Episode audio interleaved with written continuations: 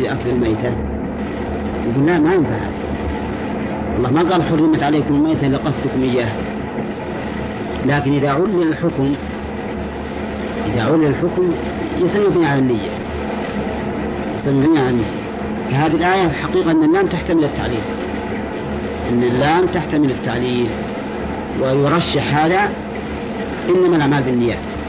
لكن قلنا إن المفسدة ستحصل سواء ضربت لهذه العلة أو لغيرها. نعم ثم قال الله تعالى وأنكحوا الأيام منكم والصالحين من عبادكم. قبل أظن. وفي الآية تغليب الذكور على الإناث في الآية تغليب الذكور على الإناث لماذا أتى المؤلف بهذه الجملة مع أن هذا كثير في القرآن؟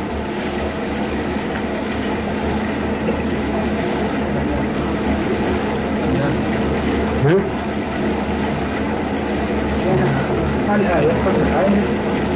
لأن الآية هذه كلها في موجهة الخطاب للنساء. الخطاب موجه للنساء في هذه الآية. لو كان من الأصل موجها للذكور ما احتيج إلى هذه الجملة اللي ذكر المؤلف. لكن لما كان الخطاب في الآية الكريمة موجها إلى النساء ثم قال توبوا إلى الله جميعا أيها المؤمنون. ما قال توبوا إلى الله جميعا أيها المؤمنات؟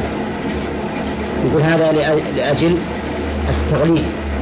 فيه أيضا إشارة والله أعلم.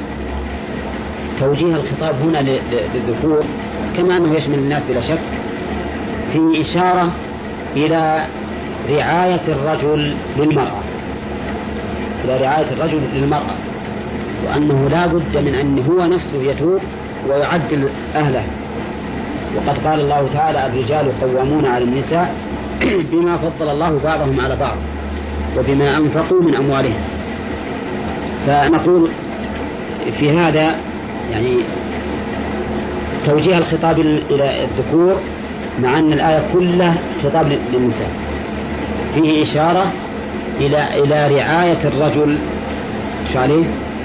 على المرأة وأن ذلك لا يستقيم أو أن المرأة لا تستقيم إلا باستقامة الرجل. والواقع شاهد لذلك. الآن تفريط هؤلاء النساء عندنا. وش أسبابه؟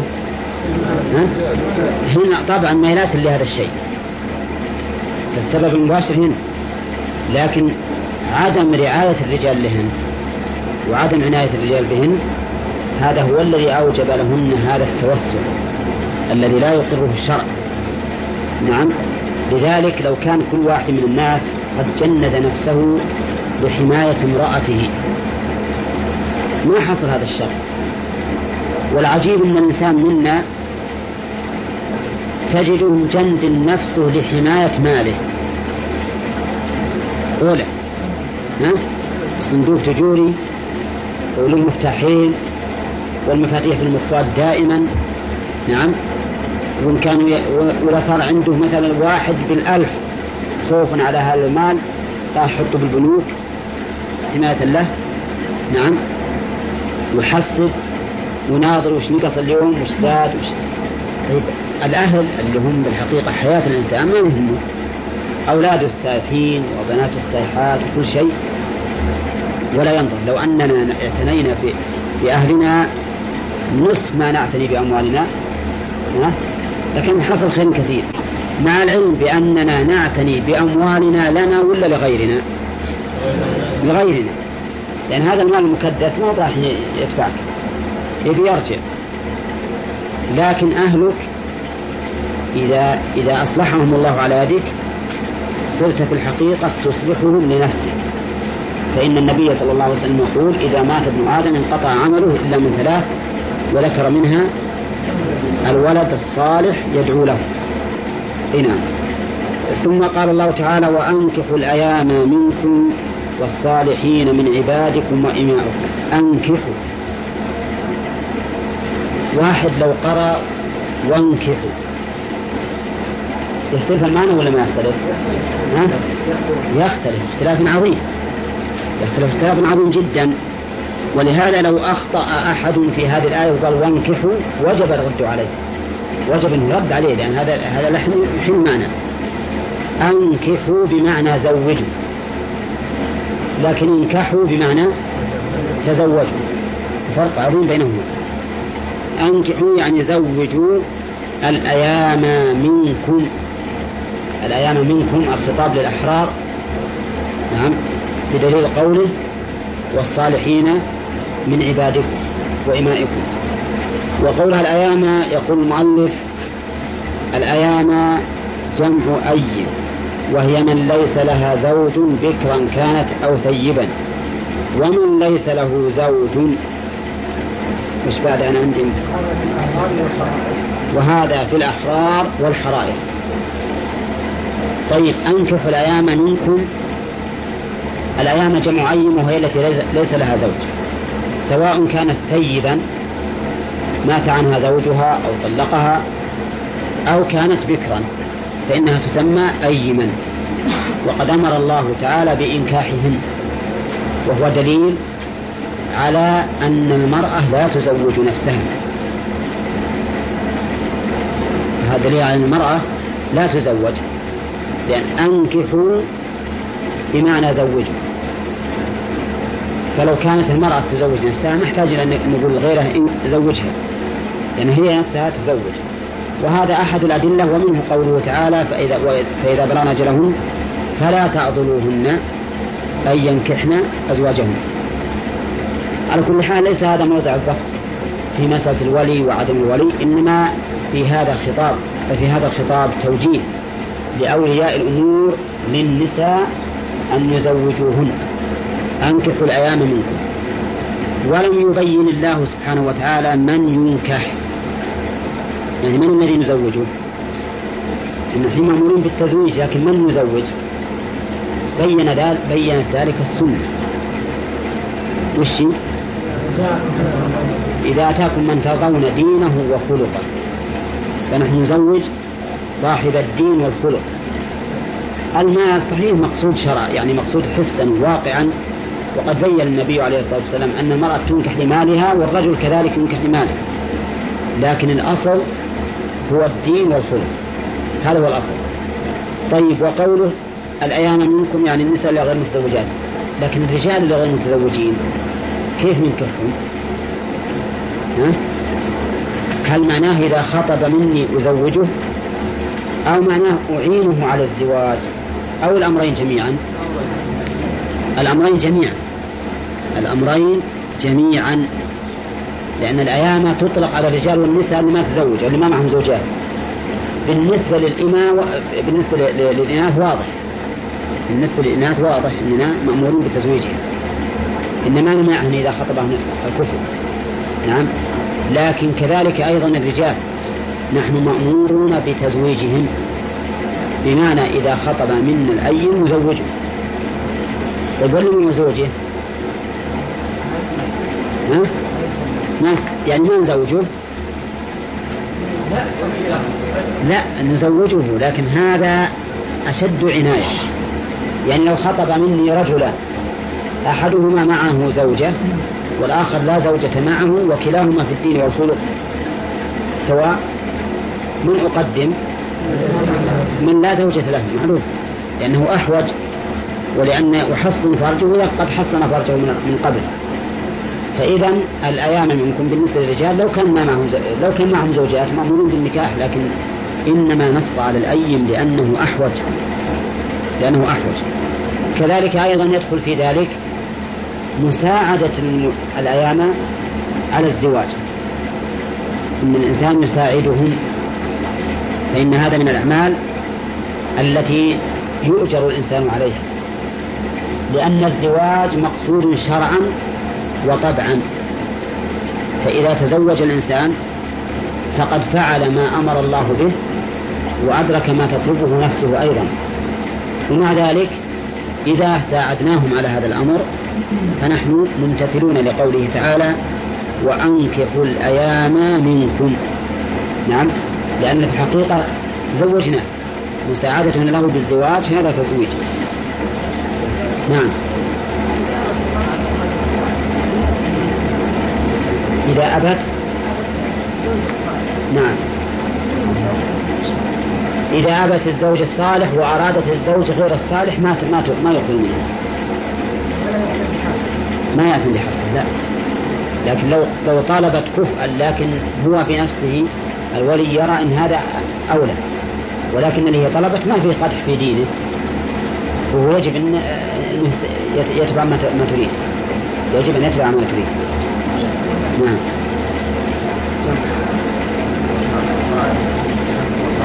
اي نعم قال والصالحين من عبادكم وإمائكم. يعني وأنكحوا الصالحين أي المؤمنين من عبادكم وإمائكم. وعباد من جموع عبد. هذا بالنسبة للمملوكين. يعني هذا خطاب للأسياد. هذا خطاب للأسياد يعني وأنكحوا نعم الصالحين زوجوا الصالحين من عبادكم وإمائكم. وقول المؤلف الصالحين المؤمنين حمل المؤلف الصلاح هنا على صلاح الدين. على صلاح الدين وصلاح الدين بالإيمان والعمل الصالح. لكن يحتمل أن يكون شاملا لصلاح الدين والدنيا. لصلاح الدين والدنيا يعني أننا إذا كان الإنسان رقيقا إذا كان الإنسان رقيق صالح في دينه صالح في دنياه. بمعنى أنه صالح لأن يزوج. صالح لأن يزوج. لكونه بلغ سن الزواج ولكونه عارفا لأمور الزواج. ولكونه عاقلا لا, لا يحصل منه من تزويجه مفسدة وتعطيل لحق امرأته. المهم أنه ينبغي أن يفسر الصالحين شروط في صلاح الدين وصلاح الدنيا. يعني صالحا لأن يتزوج ولأن يزوج.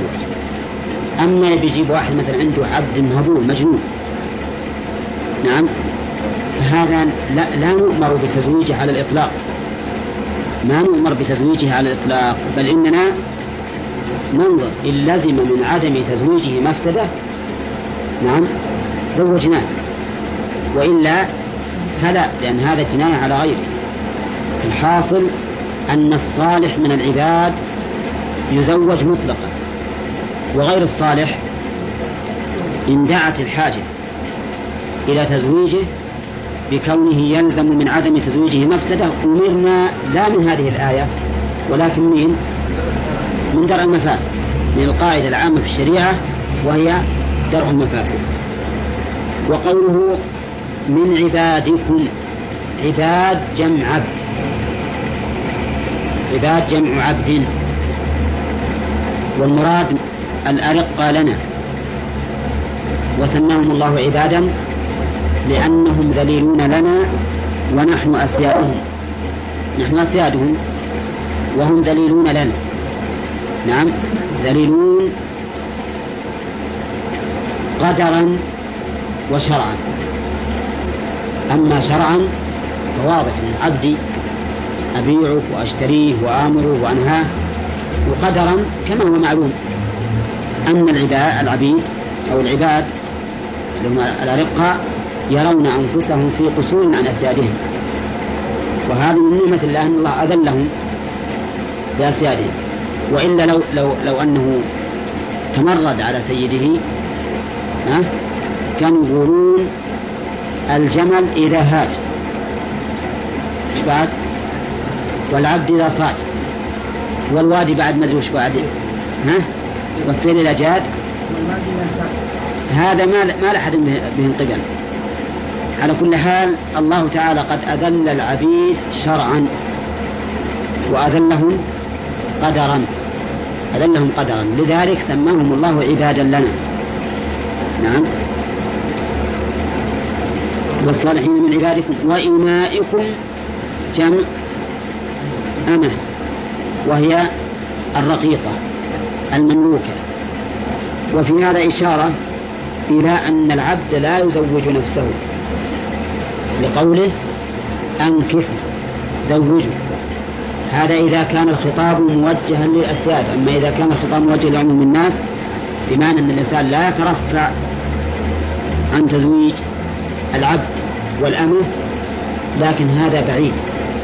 الظاهر أن الخطاب هنا للأسياد يعني زوجوا الصالحين للزواج في دينهم ودنياهم زوجوهم من إماء وعبيد. طيب لا في هذا في هذه الآية إشكال من جهتين. الجهة الأولى في عباد والجهة الثانية في إماء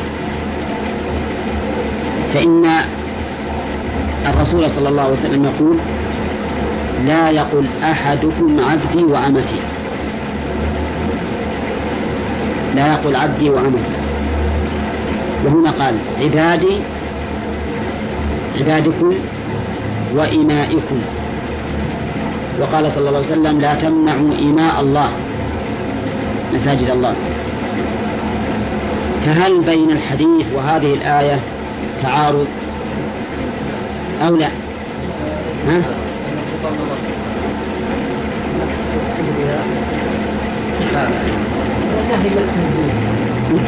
هو الحقيقة ظاهرهما التعارض. ظاهرهما التعارض لكن التوفيق بينهما واضح. الخطاب هنا عبادكم من الله للإنسان سماه عبدا له سمى رقيقه وعبدا له. كما إني يصح أن يقول عبد فلان أنا أضيفه إلى فلان أقول هذا عبد فلان هذا عبدك هذه أمتك وما أشبه ذلك. لكن المحذور والذي وقع النهي عنه أن الإنسان يضيف العبودية عبودية هؤلاء إلى نفسه. هذا هو المنهي عنه. يعني إضافة السيد عبودية وإمائية إلى نفسه هذا هو المحذور. لماذا؟ لأنه يتضمن الغرور بنفسه والتكبر على عبده والترفع عليه. عندما يقول يا عبدي تعال يا أمتي تعال. لا شك أن هو يشعر بعظمة وعلو وذاك يشعر أمامه بذل وخضوع. ولا ينبغي أن أن يكون الأمر هكذا. ولهذا جاء النهي عنه. أما إذا كان الأمر بالعكس جاء الإضافة من غير السيد فهذا لا بأس به. كما أن أيضا العبد منهي أنه يقول ربي بسيده. وليقل مولاي. لكن لو أنك قلت يا عبد كلم ربك ادعو ربك لي. يجوز ولا لا؟ هذا يجوز. نفس الشيء إذا خاطب العبد سيده بالربوبية نقول هذا منهي عنه. لأن ذاك يتعاظم وهذا يتواضع. ولهذا جاء في الحديث قال أخبرني عن أماراتها. حديث جبريل. أمارات الساعة قال أن تلد الأمة ربها. هكذا ثبت في هذا اللفظ. أن تلد الأمة ربها. المعروف ربتها لكن هنا في رواية أخرى أن تلد الأمة ربها. في الحاصل أنه يجب أن نعرف الفرق بين الإضافة إلى ضمير المتكلم والإضافة إلى غيره. فالإضافة إلى ضمير المتكلم منهي عنها. بالنسبة للسيد ما يقول عبدي وأمتي وذاك ما يقول ربي.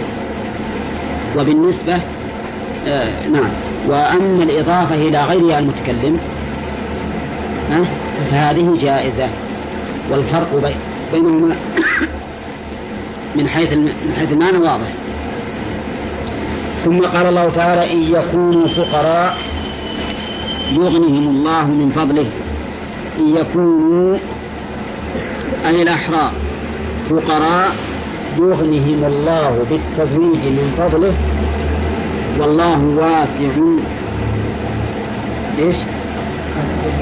لخلقه واسع عليم بهم إن يكونوا فقراء المتزوجين وقول المؤلف أي الأحرار؟ لماذا خصها بالأحرار مع أن الآية يقول الأيام منكم والصالحين من عبادكم وإيمانكم ثم قال إن يكونوا فقراء. آه لأن الإماء ما يتصور منهم الغنى والفقر. وش السبب؟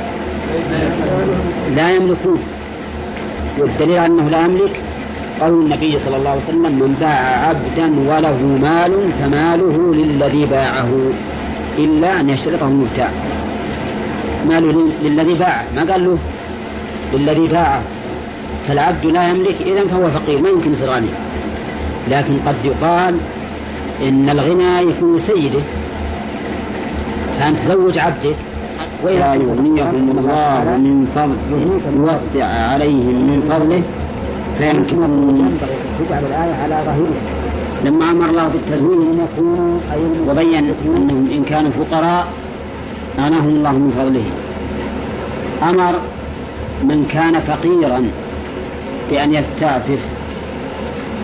أمر من كان فقيرا بأن يستعفف حتى يغنيه الله من فضله. يعني ما يطلق لنفسه العنان من نظر المحرم والمباشرة المحرمة وتتبع النساء وما أشبه ذلك. بل يجب عليه أن يستعفف عن الزنا و... وأسبابه. ومقدماته.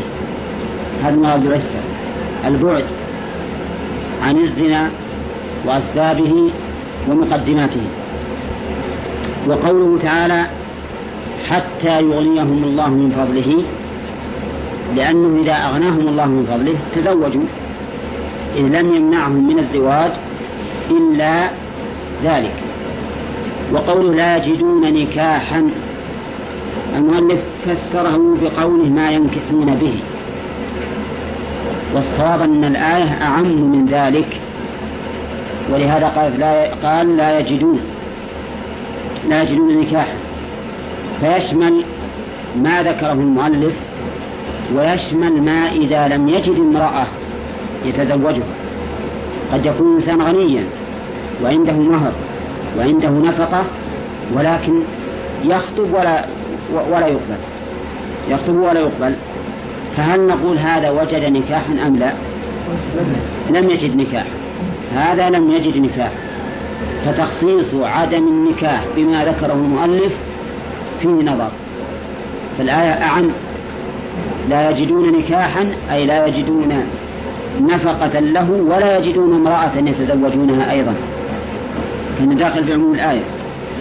وقوله حتى يغنيهم الله من فضله. هكذا أرشد الله سبحانه وتعالى إلى العفة لمن لا يجد النكاح.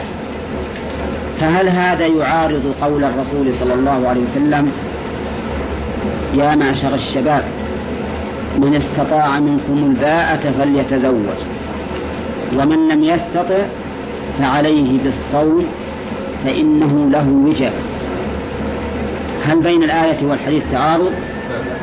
لا. كيف ذلك عبد الرحمن؟ بين كيف أي نعم. أحسنت. الآية أمر الله فيها بالعفة. والنبي عليه الصلاة والسلام بين الطريق إلى العفة. بأن الإنسان يصوم. يصوم فإن ذلك يقطع شهوة النكاح و وإن انقطع شهوة النكاح فهذا من أكبر أسباب العفة إذ أن الإنسان لا يحدوه إلى الزواج إلا الشهوة إلى عدم العفة إلا الشهوة. فإذا انقطعت زالت أسباب وجود أو زالت أسباب وجود عدم العفة. وبهذا نعرف أن الحديث لا ينافي الآية لأن الله أمر بالاستعفاف والنبي عليه الصلاة والسلام بين لنا طرقا طريقا من طرق الاستعفاف ثم إن الذي لا يجد نكاح قد يكون ذا شهوة قوية ربما تغريه بانتهاك المحرم فدواء ذلك بالصوم. أما الإنسان الذي شهوته عادية ولا هي ولا وبعيد أن تغريه فهذا وإن لم يصم لأن قول النبي عليه الصلاة والسلام من لم يستطع فعليه بالصوم لو أخذناه بظاهره لقلنا كل إنسان فقير لا يجد نكاحا وله شهوة ها؟ فإنه يصوم ولكن الأمر ليس كذلك. لكن إذا إذا لم يجد الإنسان طريقا إلى العفة سوى الصوم فليصم. أما إذا كان الإنسان معتدلا طبيعيا ولا يخشى على نفسه المحذور فإنه لا حاجة إلى الصوت ولهذا قال فعليه وعلى هذه للإغراء. دل ذلك على أنه في حالة يحتاج إلى ما يدله على كبح جماح الشهوة وذلك بالصوت وفي هذا أيضا إشارة قول حتى يغنيهم الله من فضله إشارة إلى أن العفة سبب للغنى. كما أن الزواج أيضا سبب للغنى فكذلك العفة إذا صبر الإنسان وأعف نفسه وأبعد عما حرم الله عليه كان ذلك سببا للغنى وقد قال الله تعالى في القرآن ومن يتق الله يجعل له مخرجا ويرزقه من حيث لا يحتسب. وقول حتى يغنيهم الله هل المراد غنى المال أو غنى النكاح؟ ها؟ لا. مو بالأمرين. غنى النكاح لأنه قال لا يجدون نكاحا. نقول غنى النكاح. نعم. ليش؟ لأن مثل ما أشرنا إليه قد يكون إنسان غني المال لكن ما يجد النكاح ما يزوج. إحنا نقول لا يجدون حتى يغنيهم. لا يجدون نكاحا حتى يغنيهم الله بالنكاح. مو بالمال بالنكاح الذي كانوا لا يجدونه. فيشمل ذلك؟ الغنى بالمال والغنى بالزوجة. وكم من إنسان كما تعرفون كم من إنسان كثير المال ها؟ ولا يجد زوجة. إذا هو مثل الفقير فالأولى أن نقول في قوله تعالى حتى يغنيهم الله بأي شيء؟ بالمال ولا بالنكاح؟ بالنكاح لأجل أن يشمل الأمرين. إن كان عدم وجود النكاح له من أجل الفقر فبالمال. إن كان من أجل المنع فبالطاعة. إن الله ييسر له من من يطيعه ويزوجه. ولما تكر ولما ذكر الله جل وعلا أحكام النكاح وما يتعلق فيها انتقل إلى أمر آخر مهم وهو ما يتعلق بالإيمان بل بالمماليك عموما. بل قال والصالحين من عبادكم وإمائكم فأشار إلى المماليك. انتقل إلى مسألة مهمة جدا وهو قوله تعالى والذين يبتغون الكتاب بمعنى المكاتبة مما ملكت أيمانكم من العبيد والإماء فكاتبوهم إن علمتم فيهم خيرا أي أمانة وقدرة على الكسب لأداء مال الكتابة. هذا وصفة وصيغتها مثلا كذا. الذين يقطعون الكتاب بمعنى يطلبون. والكتاب بمعنى المكاتبة. والمكاتبة هي بيع السيد عبده على نفسه. أن يبيع السيد عبده على نفسه. هذه المكاتبة. وسميت مكاتبة لأنها في الغالب تجري بكتاب. يكتب السيد بينه وبين عبده كتابا. بهذا العقد فإذا طلب العبد من سيده أن يكاتبه فقد قال الله فكاتبوه فكاتبوهم إذا نقول يبتغون بمعنى يطلبون الكتاب المكاتب وهي بيع السيد نفس العبد على العبد. طيب وقول فكاتبوهم بشراب الفاء. بجواب الأمر. لو. عندنا لو. إيه. رابطة. الفا رابطة. رابطة. للخبر بالمبتدأ. هل ربط الخبر بالمبتدأ هل هو محتاج إليه ولا لا؟ ها؟ ما يحتاج إليه يقول زيد قائم الكتاب جميل السماء رفيعة لكن إذا كان المبتدأ يشبه الشرط في العموم فإنه إيش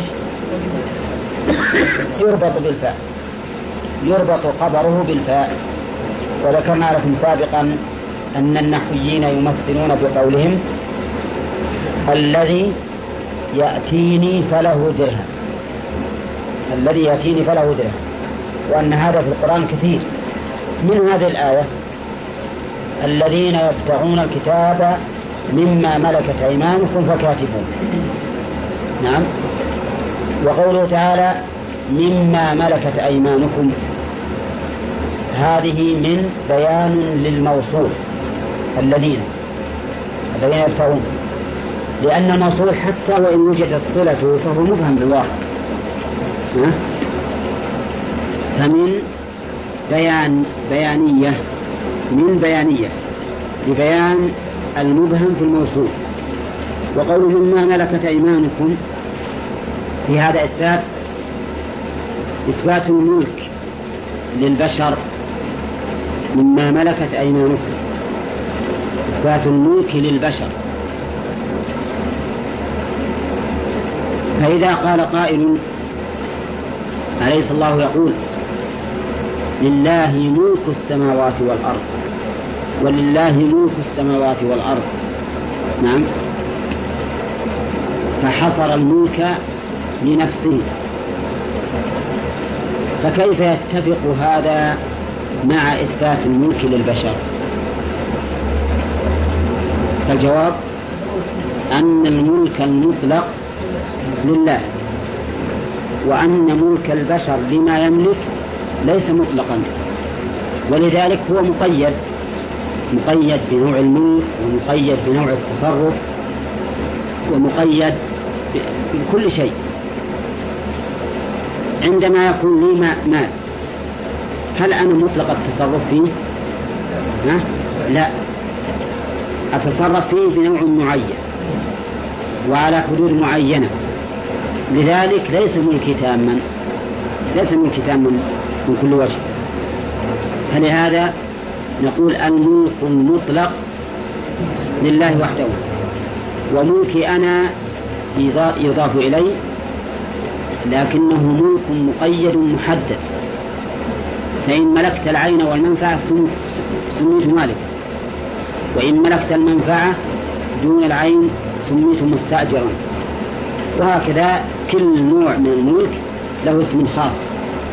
وقوله مما ملكت أيمانكم الأيمان جمع يمين. وهي مقابل الشمال. مقابل الشمال هل معنى ذلك أن الإنسان يملك عبده في اليمنى فقط واليسرى ما ملكت ها؟ لا ها؟ لا هذا تغليبا مثل بما كسبت أيديكم بما كسبت أيديكم فلما فلما كان الغالب على الإنسان في الأخذ والإعطاء والبيع والشراء وش الغالب؟ العمل باليد اليمنى قال مما ملكت أيمانكم. وإلا في الحقيقة إنه أنا أنا مالكه أنا كله. مو بس فقط. لكن لما كان هذا هو الغالب في مسألة البيع والشراء والأخذ والإعطاء أضاف الله سبحانه وتعالى الملك إلى اليمين. فكاتبوهم. قلنا ألف رابطة للخبر بالمبتدأ وأنها ربطت الخبر بالمبتدأ لأن المبتدأ اسم موصول يشبه الشرط في العموم. وقول كاتبوهم هذا أمر. وهل الأمر هنا للوجوب أو للاستحباب؟ اختلف فيه أهل العلم. فالجمهور على أن الأمر للاستحباب. على أن الأمر للاستحباب. وحجتهم في ذلك أن العبد مملوك لك ولا يجب عليك إخراج ملكك إلا برضا منك. فكما أن الإنسان لا يجبر على بيع بيته وعلى بيع دابته لا يجبر كذلك على بيع عبده. فإذا طلب مني المكاتبة فأنا حر لأنه مالي ولهذا سماه الله تعالى ملكا. كذا قيل طيب إذا الجمهور يرون أن الأمر شو له؟ للاستحباب حجتهم في ذلك أن العبد ملك لك والإنسان لا يجبر على إخراج ملكه من ملكه. نعم. لا يحل مال امرئ مسلم إلا عن طيب نفس منه. وإذا كان كذلك فإن الأمر هنا للاستحباب. وذهب بعض أهل العلم ومنهم أهل الظاهر إلى أن الأمر للوجوب. وأن العبد إذا طلب المكاتبة فإنه يجب على السيد إجابته. وذلك لأن الأصل في الأمر الوجوب. وقولهم إن المالك لا يجبر على إخراج ملكه من ملكه هذا ليس على إطلاقه. فإن المالك يجبر على إخراج ملكه من ملكه في الأمور التي أوجب الله. أليس يجب على الإنسان أن يخرج الزكاة؟ ها؟ وهو إخراج شيء من ملكه أليس يجب عليه الكفارة؟ أليس يجب عليه الإنفاق على على غيره من أقارب وزوجات وغيرهم؟ فإذا العبارة لا يجب على الإنسان أن يخرج ملكه من ملكه ليست على إطلاقها. وما أكثر المسائل التي يجبر فيها الإنسان على إخراج ملكه من ملكه. أليس الإنسان إذا تعلق بماله حق حق الغرمة وصار دينه أكثر من ماله. يحجر عليه ولا لا؟ يحجر عليه ويجبر على أن يبيع ماله ويصرف إلى الغرماء فعلى كل حال نقول هذه المسألة ليست على إطلاقها وكم من مسائل صار الأمر فيها صارت واجبة وهي متضمنة لإخراج الإنسان ملكه من ملكه. ثم إنه يقوي أن الأمر للوجوب. يعني هذه في الحقيقة دافع لما, لما احتج به الجمهور. أما تقوية الأمر للوجوب فقالوا إن الشارع متطلع للعتق. والرق وارد في الحقيقة. الرق وارد على البشر. وليس أصيلا فيهم. قوله فإذا أراد البشر أن يتخلص من هذا الرق ويعيد نفسه إلى الأصل فإن الشارع يتطلع لذلك. ولهذا تجدون أن الشارع رغب في العتق كثيرا حتى أنه أخبر أن من أعتق عبدا أعتق الله منه بكل جزء منه جزءا من النار حتى الفرج بالفرج. وهذا تغيير عظيم. ومن أعتق عبدا أعتق الله بكل جزء منه جزءا منه حتى الفرج بالفرج كذلك أيضا أوجب الله سبحانه وتعالى في كفارات متعددة أوجب فيها إيش؟ عتق الرقبة مثل كفارة الظهار وكفارة اليمين وكفارة القتل كل هذا دليل على أن الشارع له تشوه لتحرير العبيد. فكيف لا نجعل هذا الأمر للوجوب؟ لا سيما مع طلب العبد. العبد هو اللي طالب الآن. العبد هو اللي طالب وعارف من نفسه أنه سيستغني عن سيده ويريد أن يخلص نفسه فكيف نمنعه؟ فإذا قال السيد أنا هذا عبدي ولا أقدر أتخلص عنه قلنا له أنت إذا اتقيت الله سبحانه وتعالى جعل لك من أمرك يسرا. ربما أنه تحرره وإذا حررته تستاجره إذا كنت محتاجا إليه وعارفا به أو ييسر الله لك سواه. على كل حال ما دام أن الله أمر به فالأصل في أوامر الله ورسوله الأصل فيها الوجوب كذا إبراهيم. أنا أظن من المستحسن أنه نصل عند عند العمود هنا وأصل على يمين محمد. الظاهر ان العمود بمنزلة البنج لك ما أعلم فيه خير إذا كان الأمر للوضوء لا خلنا نشوف الآن. ها؟ ها؟ كل واحد. اي نعم نعم. طيب. يقول إن علمتم فيهم خيرا هذا شرط في الأمر. كاتبوهم. إن علمتم فيهم خيرا. فجعل الله سبحانه وتعالى ذلك مشروطا بعلم الخير فيه. ما هو الخير؟ يقول المؤلف أي أمانة وقدرة على الكسب لأداء مال الكتابة. نعم. آه، فسره بعض السلف بقوله صلاحا في دينهم وكسبا. ويمكن أن يكون قوله أمانة يعني يشير إلى ذلك. لكن إذا قلنا صلاحا في دينهم صار أعم أعم من كلمة أمانة. لأن الأمانة هي الصلاح في الدين ولا من الصلاح؟ من الصلاح. ولهذا نقول المراد بالخير الصلاح في الدين والكسب. الصلاح في الدين بأن نعرف أنه مقيم للصلاة مقيم للصوم. تارك للمحرمات. مستقيم. نعم. ومن الصلاح في الدين الأمانة أيضا. نعرف أنه مو بإذا أعتقناه بروح يسرق من الناس. أنه أمين. والكسب. هذا صلاح الدنيا. هذا صلاح الدنيا. أن نعرف أن هذا العبد إذا أعتق صار قادرا على الكسب وليس كلا على غيره. لأنه صار غير قادر على الكسب. وأعتقه سيده. وش منين بياكل؟ ها؟ يبي يصير كل على الناس. وربما يصير عنده قوة فيسرق وينهب. نعم. لهذا لا بد من هذا الشرط. الصلاح والكسب. وأما قول المؤلف لأداء مال الكتابة فهذا فيه نظر. فلا يكفي أن يكون عنده كسب لأداء مال الكتابة.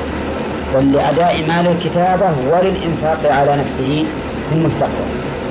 كذا ها؟ إذا الوجوب أو الأمر مشروط بأن نعلم فيهم الخير.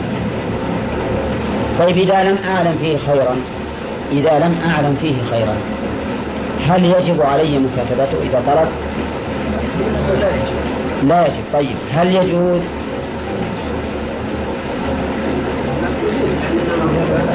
ها؟ طيب. لكن كيف يجوز وأنا أعرف إن ما في خير؟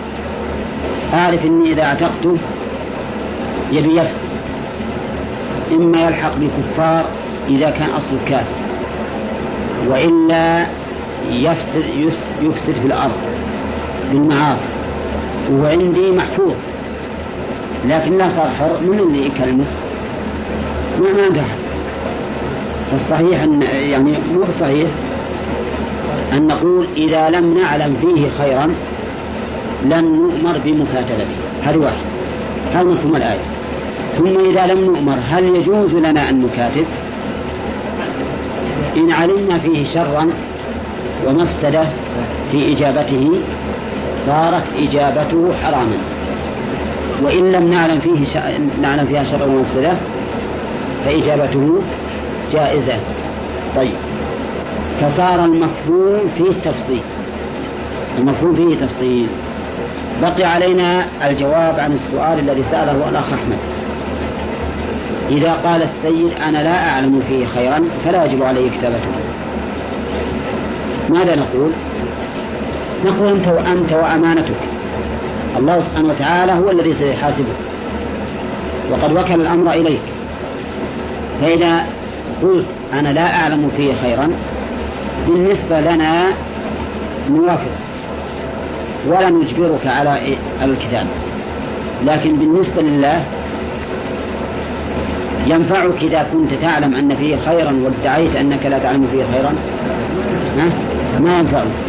بالنسبة لله لا ينفعه.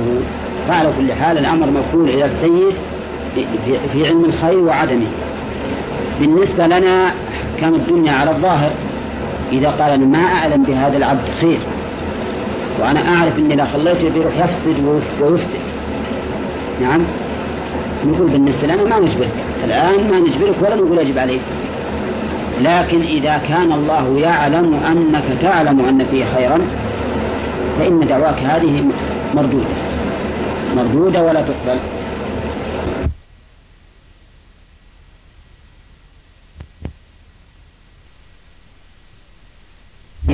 مردودة مردودة ولا تقبل. طيب وفي هذه الآية دليل نعم. إي نعم الأمر للوجوب. الصحيح أن الأمر للوجوب. نعم.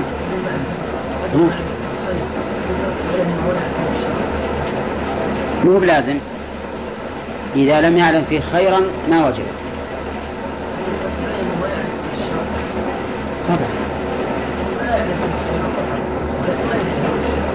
مو بلازم. لأن الله ما أوجبها إلا إذا علمنا الخير. وضد ذلك أن نعلم أنه شر. أن نعلم فيه شرا. أو أن لا نعلم خير ولا شر ضد ذلك. لكن إن علمنا فيه شرا حرمت الكتابة. وإن لم نعلم ولا نعلم لا هذا ولا هذا فهي محل جواز. نعم. ها؟ لا هذا موكول إليه. هذا أي نعم. هذا موكول إليه. إلا إذا علمنا. يعني أن الواقع يكذبه.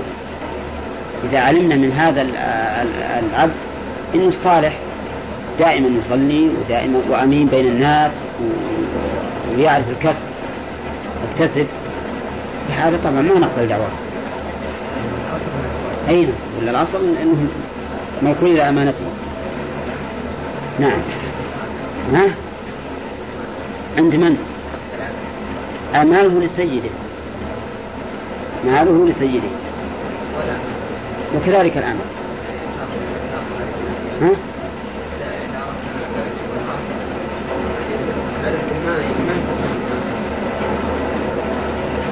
إذا طلبت الكتابة يعني وهي ما ما ما, ما لك كسب لا لا تكاتب ما يجب عليك تكاتبه نعم.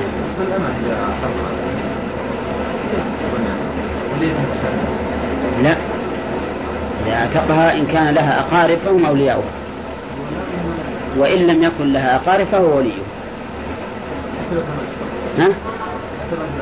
إي نعم حتى لو هو اللي يزوجه مثلا لو لو أراد تزوج. فإن فإن لم يكن أهلا لذلك فوليها القاضي. طيب يقول في هذا دليل على تشوف الشارع للعتق وأن من أسباب العتق المكاتبة التي تجري بين السيد وعبده.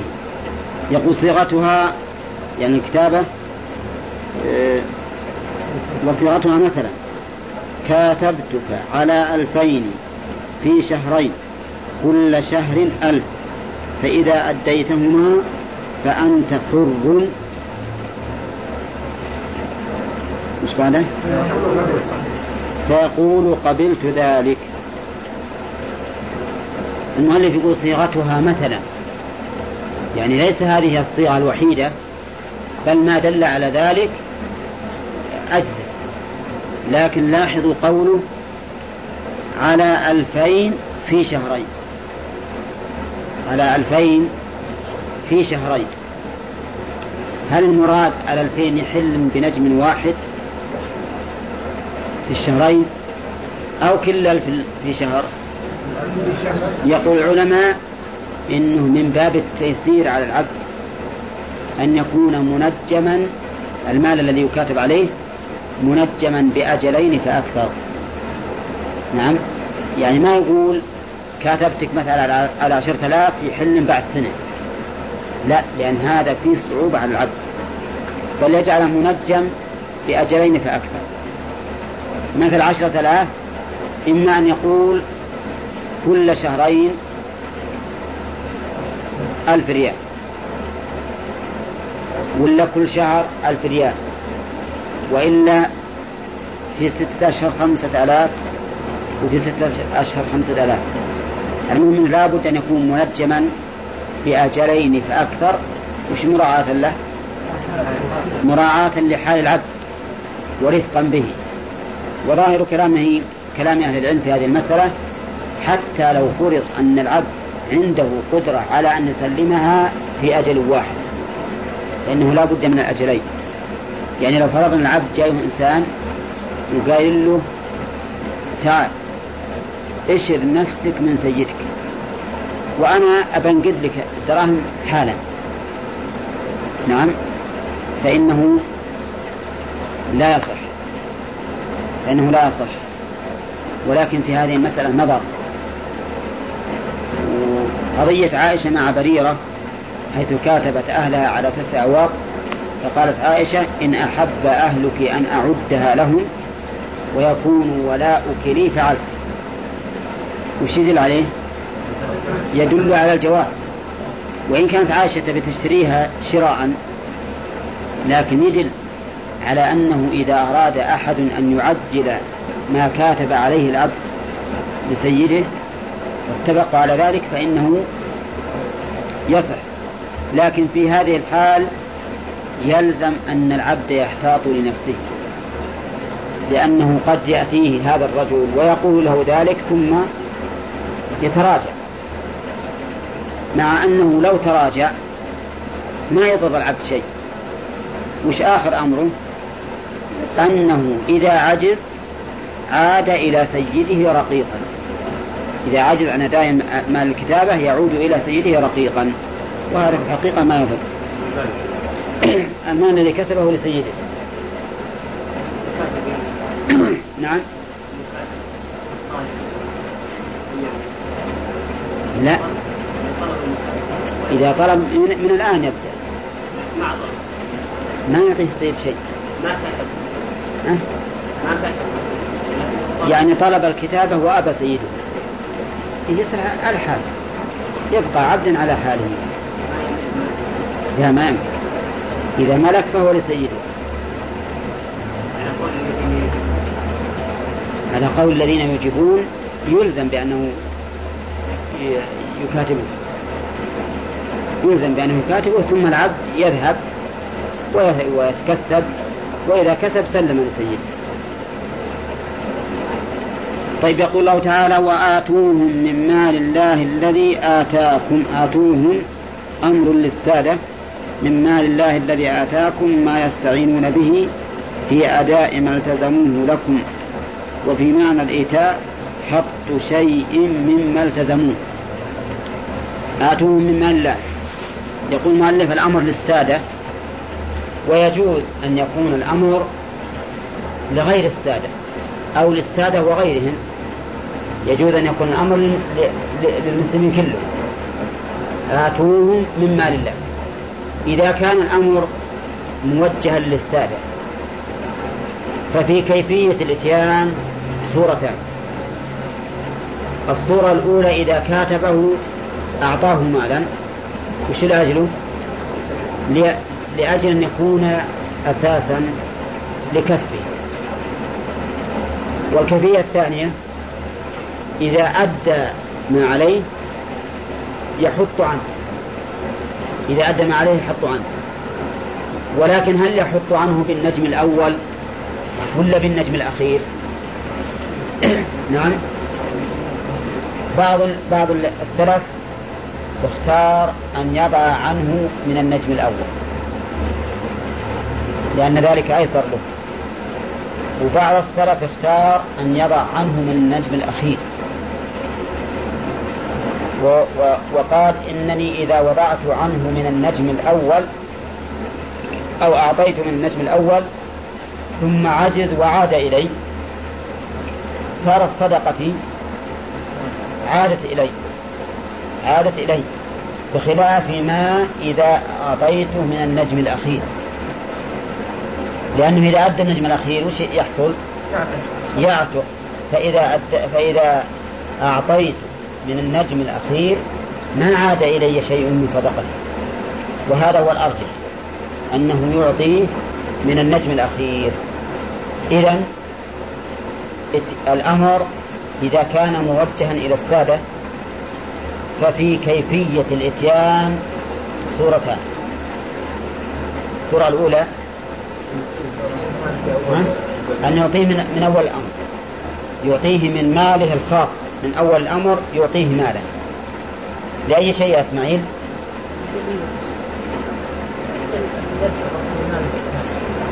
أي نعم. ليكون أساسا للكسب في مال الكتاب. طيب. والكيفية الثانية؟ إذا أدى ما عليه أعطاه مما أدى أعطاه مما أدى. ولكننا نقول الصحيح أنه أمر للسادة بالكيفية المذكورة وأمر لغير السادة أيضا أن يعينوا المكاتب في مكاتبته. ولذلك جعل جعل له إيش؟ سهم من الزكاة. فيجوز الإنسان أن يصرف من زكاته شيئا للمكاتبين نعم؟ وهذا هو الصحيح. فالصحيح أن الأمر في قوله تعالى وآتوهم من مال الله شامل للأسياد ولغيرهم وغيرهم إذا قلنا إنها الزكاة لهم فالزكاة مال الله. الزكاة مال الله. طيب وقوله من مال الله الذي من مال الله الذي آتاك ما قال من مالكم؟ قال من مال الله. إشارة إلى أنكم وإن آتيتموهم فالمنة لمن؟ المنة لله سبحانه وتعالى. المنة لله لأن المال مال الله سواء قلنا إنه مال شرعي لله وهو الزكاة إذا قلنا بأن الأمر موجه الإسلام أيضا أو إن المال اللي هو مال لله غير شرعي مال الله قدري مال لله قدرا وهو مال الإنسان الذي يتصرف فيه تصرف المالك في ملكه. فإنه في الحقيقة مال الله. وكأن في الآية إشارة إلى أنه لا فضل لكم. واحمدوا الله سبحانه وتعالى إن الله أعطاكم مال فأعطوا هؤلاء المكاتبين من مال الله الذي آتاكم. طيب. خلاصة الكلام أن في هذه الآية مشروعية المكاتبة. تعالوا هنا يا هنا يا متى؟ إذا طلبها العبد. والأمر الأمر فيها لإيش؟ للوجوب على القول الصحيح. الأمر فيها الوجوب ولكنه مشروط بأي شيء؟ في علم الخير. والخير هو الصلاح في الدين والكسب. وفي الآية أيضا دليل على وجوب إتيان المكاتب من المال سواء كان الخطاب موجها للسيد أو موجها لعموم الناس. أما لعموم الناس فإنهم يعطون من الزكاة وأما بالنسبة للسيد فيعطيه من المال الذي بيده لأن الله سبحانه وتعالى هو الذي من به عليه. ثم قال نعم. نعم. لا ما يعطي من زكاته. لأن إذا أعطاه من زكاته في الحقيقة سيعود إليه. سيعود إليه قطعا. نعم. لا حتى في آخر كتابه يضع عنه من نفسه من, رأس المال. قال ولا تكرهوا فتياتكم على البغاء. قد يقول قائل لماذا تمنعون أن يعطي السيد من زكاته مكاتبه مع أنكم تجيزون أن يعطي غريمة أولا إذا صار الإنسان يطلب شخص دراهم وأعطاه من زكاته فلا حرج. يقال الأمر بين الفرق. الغريم إذا أعطيته ربما يفين ربما وربما لا يفين. ربما يتصرف فيها بما يريد. لكن المكاتب المكاتب سيفين. مهما كان إما يبي يفين ولا بيعود رقيق ويعود المال إليه. هذا هو الفرق بينهما. نعم.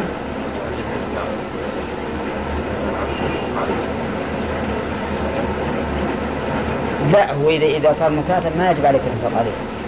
يملك كسبه وكل شيء.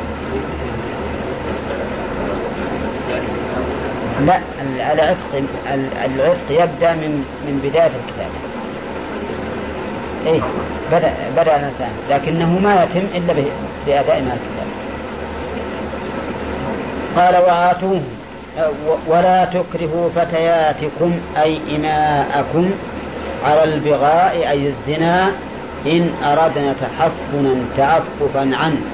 وهذه الإرادة محل الإكراه فلا مفهوم للشرط ولا تكرهوا فتياتكم على البغاء. الفتيات كما قال المؤلف الإماء وليس المراد بالفتاة الفتيات هنا الصغيرات من النساء. يعني حتى الحرائر لا. لأن هذا غير وارد. إنما المراد بالفتيات الإماء والبغاء الزنا. سمي بغاء لأنه يطلب يعني مطلوب. والبغاء بمعنى الطلب والابتغاء بمعنى الطلب. فالزنات والعياذ بالله والزانيات يطلبون هذا الأمر. وقوله إن أردنا تحصنا تحصن وشأنه عن الزنا أي تعففا عنه وامتناعا منه. وهذا وهذه الإرادة محل الإكراه. فلا مفهوم للشر الآية الكريمة إذا قرأناها ففيها أن الله تعالى نهى أن نكره الفتيات على البغاء شرط إذا أردنا التحصن. يعني فإن لم يرد التحصن ها؟ فظاهر الآية لنا الإكراه. فظاهر الآية لنا أن نكرههم.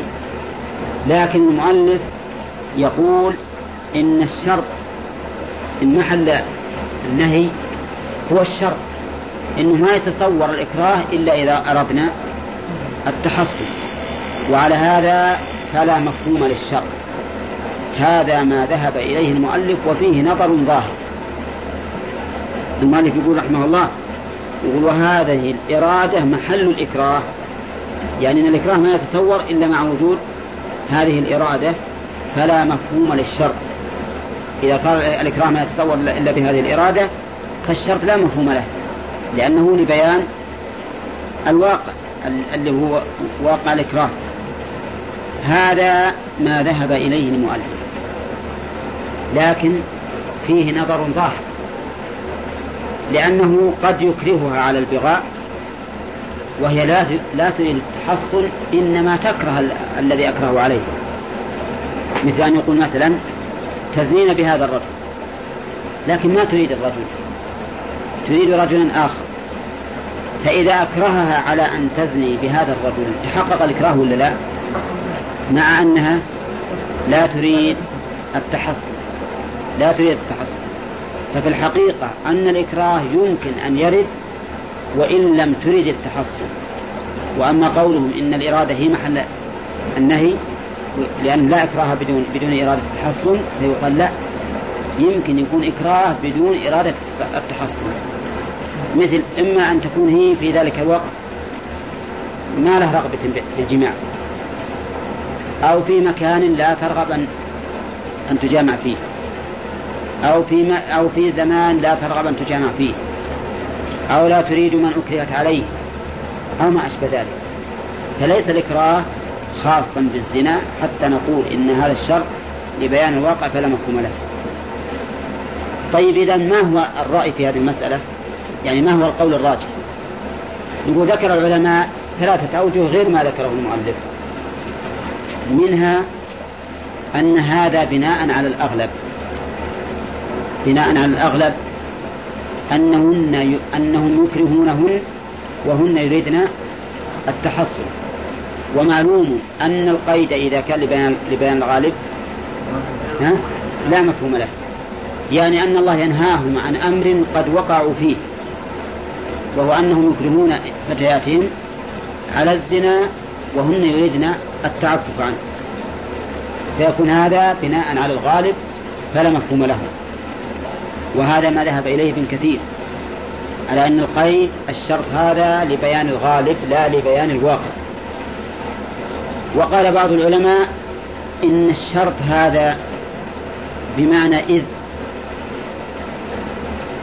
بمعنى إذ ولا تكرهوا فتياتكم على البغاء إذ أردنا تحصنا أي لأنهن يريدن التحصن وهذا القول في الواقع قد يكون راجعا إلى القول الذي قبله.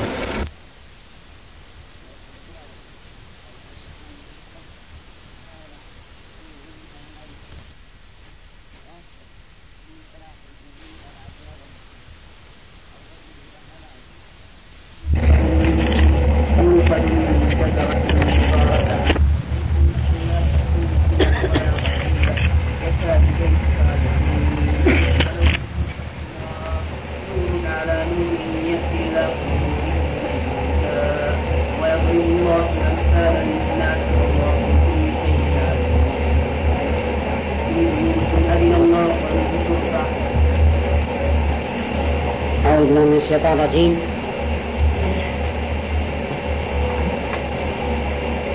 تقدم أن الله سبحانه وتعالى أمر بإجابة طلب المكاتب العبد للكتابة وأن العلماء اختلفوا في ذلك فمنهم من يرى أنه على سبيل الوجوب ومنهم من يرى أنه على سبيل الاستحباب وأن الصحيح أنه على سبيل الوجوب لكن الله سبحانه وتعالى اشترط اشترط أن نعلم فيهم خيرا والخير ما هو خير عشرين نعم. هذا معناه الصلاة. طيب الصلاة في الدين والكسب. الصلاة في الدين والكسب.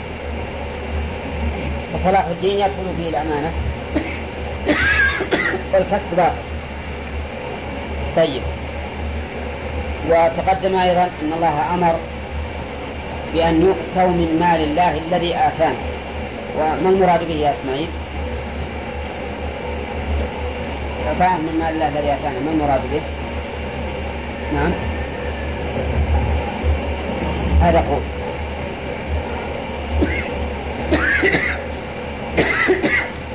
القول الثاني المال السيد كيف السيد؟ كون نعم عبد الله.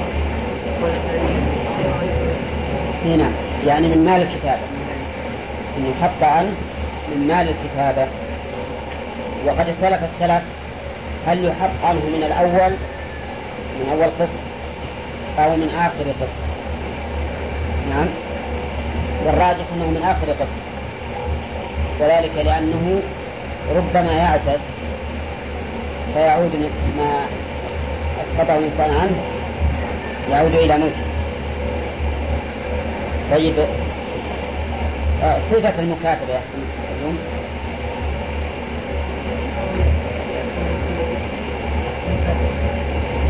يعني إيش؟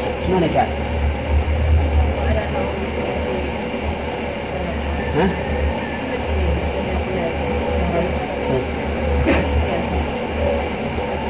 يعني معناه يشتري نفسه منه من سيده.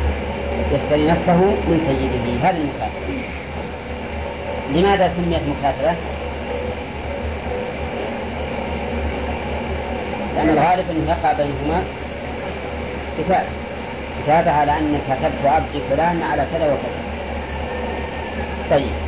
ثم إنه سبق أيضا أن الله نهى أن نكره الفتيات على الزنا على البر وقيد ذلك بقوله إن أردنا تحسنا وأحمد يبين لنا هذا الإكراه هو حرام مطلقا ولا بهذا القيد؟ حرام مطلق. نعم. أجل كيف تخرج هذا القيد؟ إن أردنا تحصنا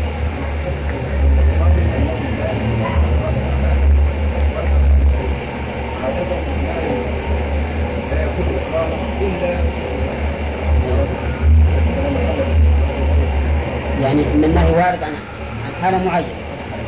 نعم. طيب. هذا رأي. والرأي الثاني قال الحجاج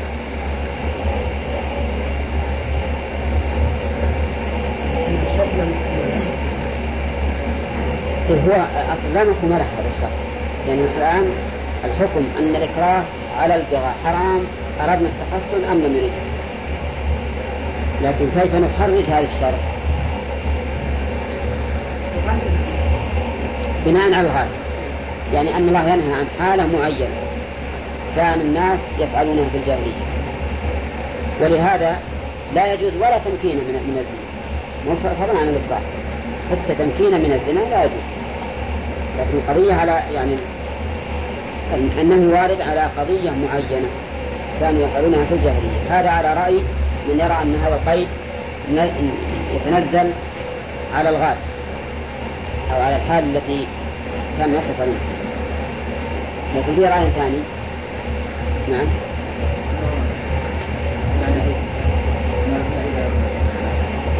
اي ويكون اي طيب اذا إذا وش الافاد منه؟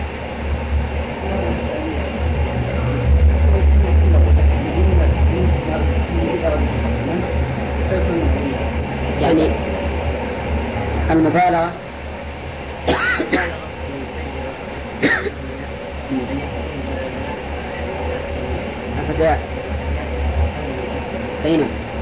يعني مبالغة في تبكيتهم ولو ولومهم وتوبيخ كيف ان هؤلاء الفتيات وهن مماليك.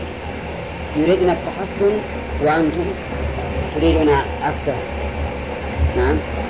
فيكون هذا المقصود به المبالغة في تفكيك هؤلاء الاسياد الذين يكرهون الفتيات على البغاء مع انه مع أن المفروض أنهم لو أردنا البغاء لكنتم تريدون التحصن والتعفف والقول والتخريج الثالث الذي مشى عليه المؤلف. أن صورة الإكراه لا يمكن أن تكون إلا إذا أردنا التحصن وقلنا إن هذا غير صحيح. هذا لا إطلاقا. السبب لأن صورة الإكراه ها؟ تقع في غير هذه الإرادة.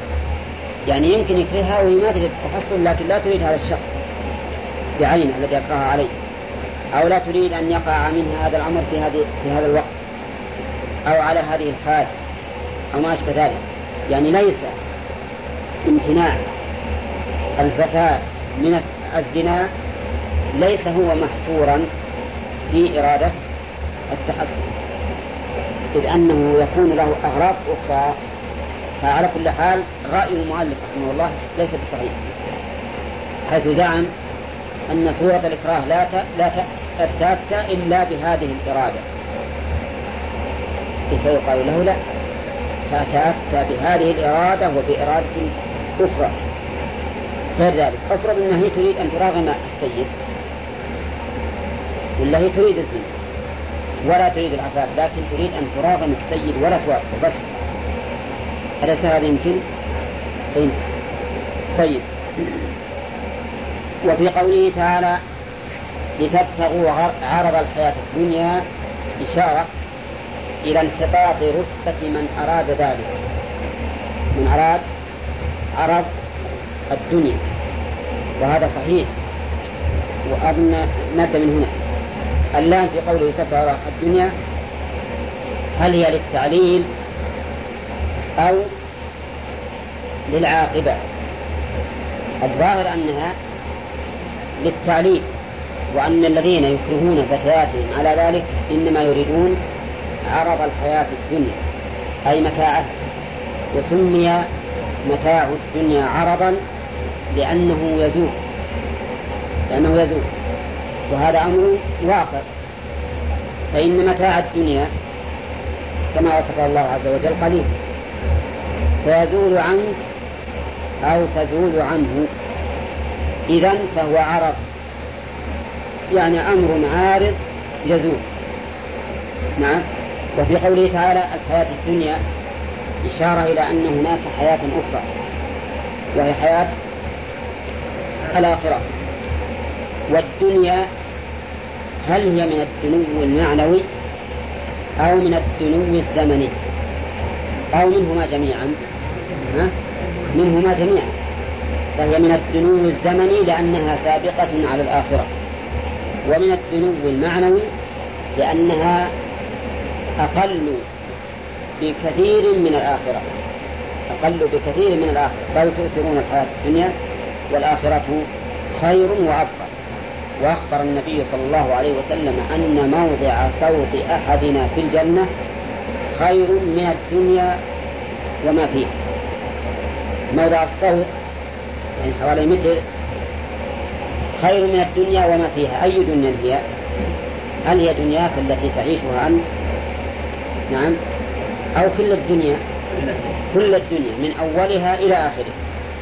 مهما طاب عيشها فموضع صوت أحدنا في الجنة خير منه وما فيه إذا فهي دنية بالنسبة للمرتبة.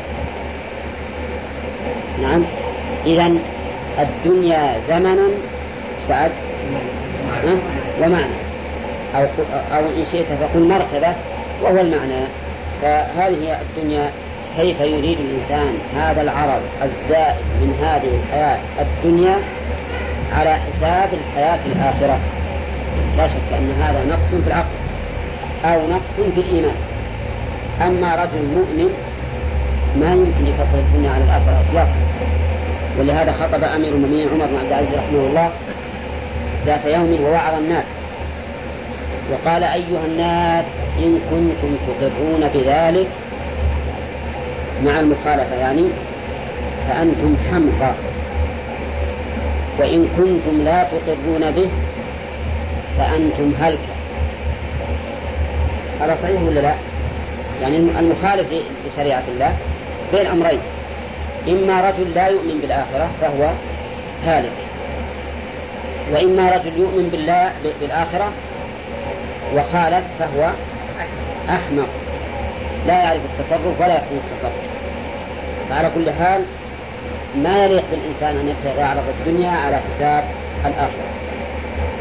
ثم قال الله تعالى ومن يكرههن فإن الله من بعد إكراههن غفور لهن رحيم بهن. ها؟ شلون؟ أيه نعم فنزلت في عبد الله بن أبي ف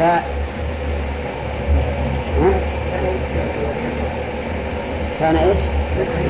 كان يكره جواريه جواري له على الكف بالزنا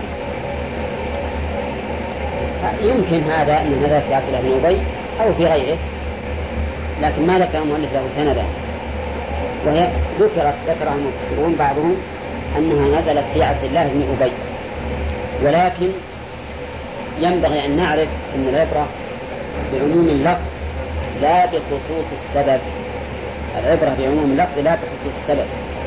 لكن يجب أيضا فائدة ثانية أشار إليها بعض العلماء أن العبرة بعموم اللفظ على الحالة التي نزلت أو التي ورد من أجلها العموم. مو بعموم كل الأحوال عموم اللفظ بالنسبة لتقييدها بالشخص. لكن على الحالة التي ورد من أجلها هذا النص. فاهمين الفرق؟ يعني العبرة بعموم اللفظ لا في جميع الأحوال بل بعموم اللفظ بالنسبة لتقييده بالشخص. فلا يختص بالشخص الذي ورد من أجله بل يعمه وغيره على الحال التي وردت نعم. مثال ذلك قول النبي صلى الله عليه وسلم ليس من البر الصيام في السفر. ليس من البر الصيام في السفر. لو أخذنا هذا على عمومه في الأشخاص والأحوال لكان الإنسان لا يصوم في السفر مطلقا وليس من البر أن يصوم ولكننا لا نأخذه على عموم الأحوال بل على عموم الأشخاص في مثل هذه الحال التي ورد من أجلها. وقد ورد الحديث حينما رأى النبي صلى الله عليه وسلم زحاما ورأى رجلا قد ظلل عليه في السفر. فقال ما هذا؟ قالوا صائم قال ليس من البر الصيام في السفر. فإذا وصلت الحال بالصائم في سفره إلى مثل هذا الرجل قلنا له ليس من البر.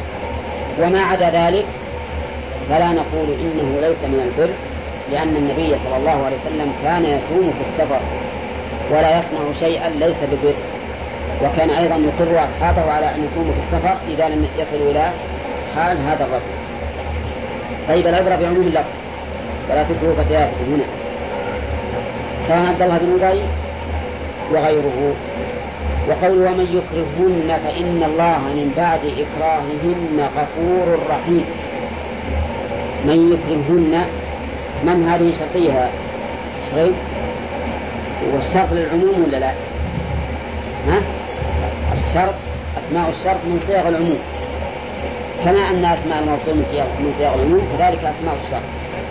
يعني أي إنسان يكره فتاته فإن الله من بعد إكراههن غفور رحيم. وفي قول من بعد إكراههن إشارة إلى أنه لا بد من تحقق الإكراه. من بعد إكراههن يعني بعد التحقق من الإكراه وأن لا يكون في قلبها أي ميل إلى ما أكرهها عليه. إن الله من بعد هذا الإكراه غفور لمن؟ للمكره. لا للمكره المكره عاصي وليس أهلا للمغفرة؟ ولهذا نقول إن الجملة في الشرط هنا فإن الله بعد إكراههن لم تعد إلى ما يعود إليه فعل الشرط. لأن فعل الشرط وش يعود عليه؟ على المكره ولا المكره؟ المكره من يكره؟ لكن جواب الشرط لم يكن على المكره بل على المكره. وذلك لتلازم لتلازم للتلازم بين المكره والمكره. إذ لا مكره إلا إلا بمكره. فلذلك صح أن يكون جواب الشرط ليس عائدا إلى ما يعود عليه فعل الشرط. إنما هو عائد إلى شيء ملابس له وملازم له وهو المكره. هل الآن جواب الشرط نحن ذكرنا وأظنه معروف لكم أن جواب الشرط يعود على إيش؟ على ما لا مو بالآية هذه. القاعدة العامة إن جواب الشرط يعود على ما يعود عليه فعل الشرط. لكن ليس ذلك بلازم بل قد يعود على ملابسه وملازمه كما في هذه الآية. ولهذا نقول فإن الله من بعد إكراههن غفور لهن لا غفور لهم. أي المكرهين بل لهن أي للمكرهات رحيم بهن. وفي قوله غفور إشارة إلى أن هذا الذنب لا عقوبة فيه. وفي قوله رحيم إشارة إلى أن الله سيجعل لهن فرجا.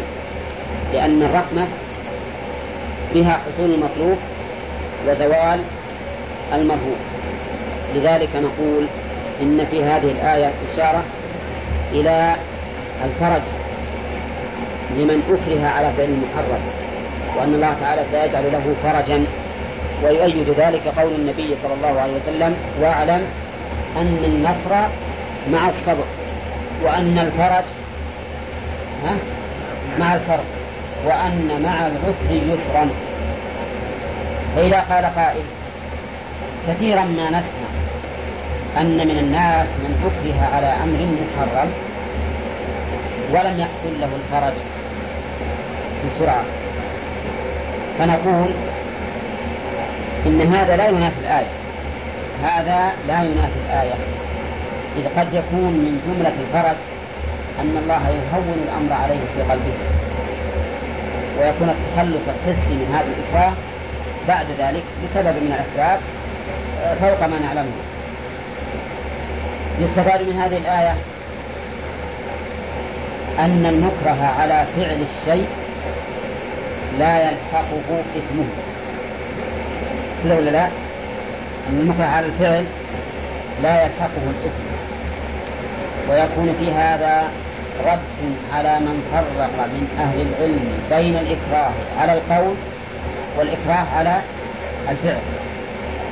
فإن من العلماء من فرق بين الإكراه على الفعل والإكراه على القول. وقال إن الإكراه على القول لا يترتب عليه مقتضاه. والإكراه على الفعل يترتب عليه مقتضاه. ولكن الصحيح أنه لا فرق وأن كل من أكره على قول أو فعل فإنه لا حكم لفعله ولا لقوله. يدل على ذلك قوله تعالى مع هذه الآية من كفر بالله من بعد إيمانه إلا من أكره وقلبه مطمئن بالإيمان ولكن من شرح بالكفر قدرا فعليهم غضب من الله ولهم عذاب عظيم الآية الكريمة هذه إلا من أكره على الكفر بالقول أو الكفر بالفعل أو بهما جميعا ها؟ بهما جميعا بهما جميعا ولم تخصص الآية القول كذلك أيضا هذا الذي معنا في هذه السورة إكراه عليه؟ البغاء فعل ولا قول؟ فعل البغاء فعل فإن قال قائل فماذا تصنعون؟ فيما يذكر من حديث صاحب الذباب الذي مر على صنم وهو صاحب له وقال أصحاب الصنم لأحدهما قرب قال ما كنت لأقرب لأحد شيئا دون الله عز وجل. فقتلوه. وقالوا للثاني قرب ولو ذبابا فقرب ذبابا فلم يقتله. نقول لهذا إن هذه القصة لا صحة لها. هذه القصة لا صحة لها. ثم لو فرض أنها صحيحة عن بني إسرائيل فإن ديننا ولله الحمد. قد وضع الله فيه من الآثار والأغلال التي كانت على بني إسرائيل ما ما أوجب أن يكون دين السهولة واليسر ولهذا كان من صفات الرسول صلى الله عليه وسلم أنه يحل لهم الطيبات ويحرم عليهم الخبائث ويضع عنهم إصرهم والأغلال التي كانت عليهم. فكثير من الآثار والأغلال التي كانت على الأمم السابقة رفعت عن هذه الأمة. فعلى كل حال الآن نقول في هذه الآية دلالة ظاهرة عليه؟ على أن الإكراه على الفعل لا حكم له. يجعل الفعل لا حكم له وأن المكره لا إثم عليه. نعم. المكره. المكره لا إثم عليه ولكن آه نعم. وفي رد صريح على من يفرقون بين الإكراه على القول وعلى الفعل. لأننا لو سلمنا جدلا أن قوله تعالى في في سورة النحل إلا من أكره إن هذا خاص بالإكراه على القول لو سلمنا جدلا مع أن ما نسلم فإن هذه الآية ما يمكن فيها التأويل ولا التفصيل لأن القضية في فعل. القضية في فعل طيب لو أكرهت المرأة وهي صائمة على الجماع زوجها جامعها وهي صائمة غصبا عليها ما أنت عن الله. فما الحكم؟ لا شيء عليه. لا تفطر ولا تفطر. وكذلك لو أكرهها على الجماع وهي في, إحرام. محرمة وكذلك أيضا إيش؟ ليس عليها شيء. لا بالنسبة للنسك ولا بالنسبة للفدية. وهذه قاعدة عامة قاعدة في الإسلام. قاعدة مقررة في الدين الإسلامي. نعم. طيب لكن لاحظوا إن فيه من بعد إكراههم كنا إشارة إلى أي شيء؟ ها؟ إلى تحقق الإكراه. وإنه لو كان في المكره أدنى ميل. نعم. فقد يتخلف. جواب الشر قد تتخلف المغفرة والرحمة إذا كان بعد ما أكره مال إلى الشيء. بعد ما أكره مال إلى الشيء. فهذا يحصل فيه تخلف الشر. ومن ثم زعم الفقهاء رحمهم الله أن الرجل لا يمكن أن يكره على الزنا. وقالوا إن الرجل إذا أكره على الزنا وجب عليه إقامة الحد وإذا أكره على في رمضان وجب عليه الكفارة والقضاء. وكذلك في المسلم. وش السبب؟ قالوا الإكراه في الجماع ما يمكن لأنه ما هو فاعل إلا عن ميت ما يفعل إلا بعد انتشار ذكره ولا ينتشر ذكره إلا إذا مات. إذا مات. وعلى هذا فلا يتحقق الإكراه. والله سبحانه وتعالى يقول من بعد إكراههن. لكن خصوصا في الحد ادرأوا الحدود بالشبهات هذا وإن كان فيه نظر لكن على كل حال الإنسان إذا كان شابا وأكره أن يزني بامرأة جميلة.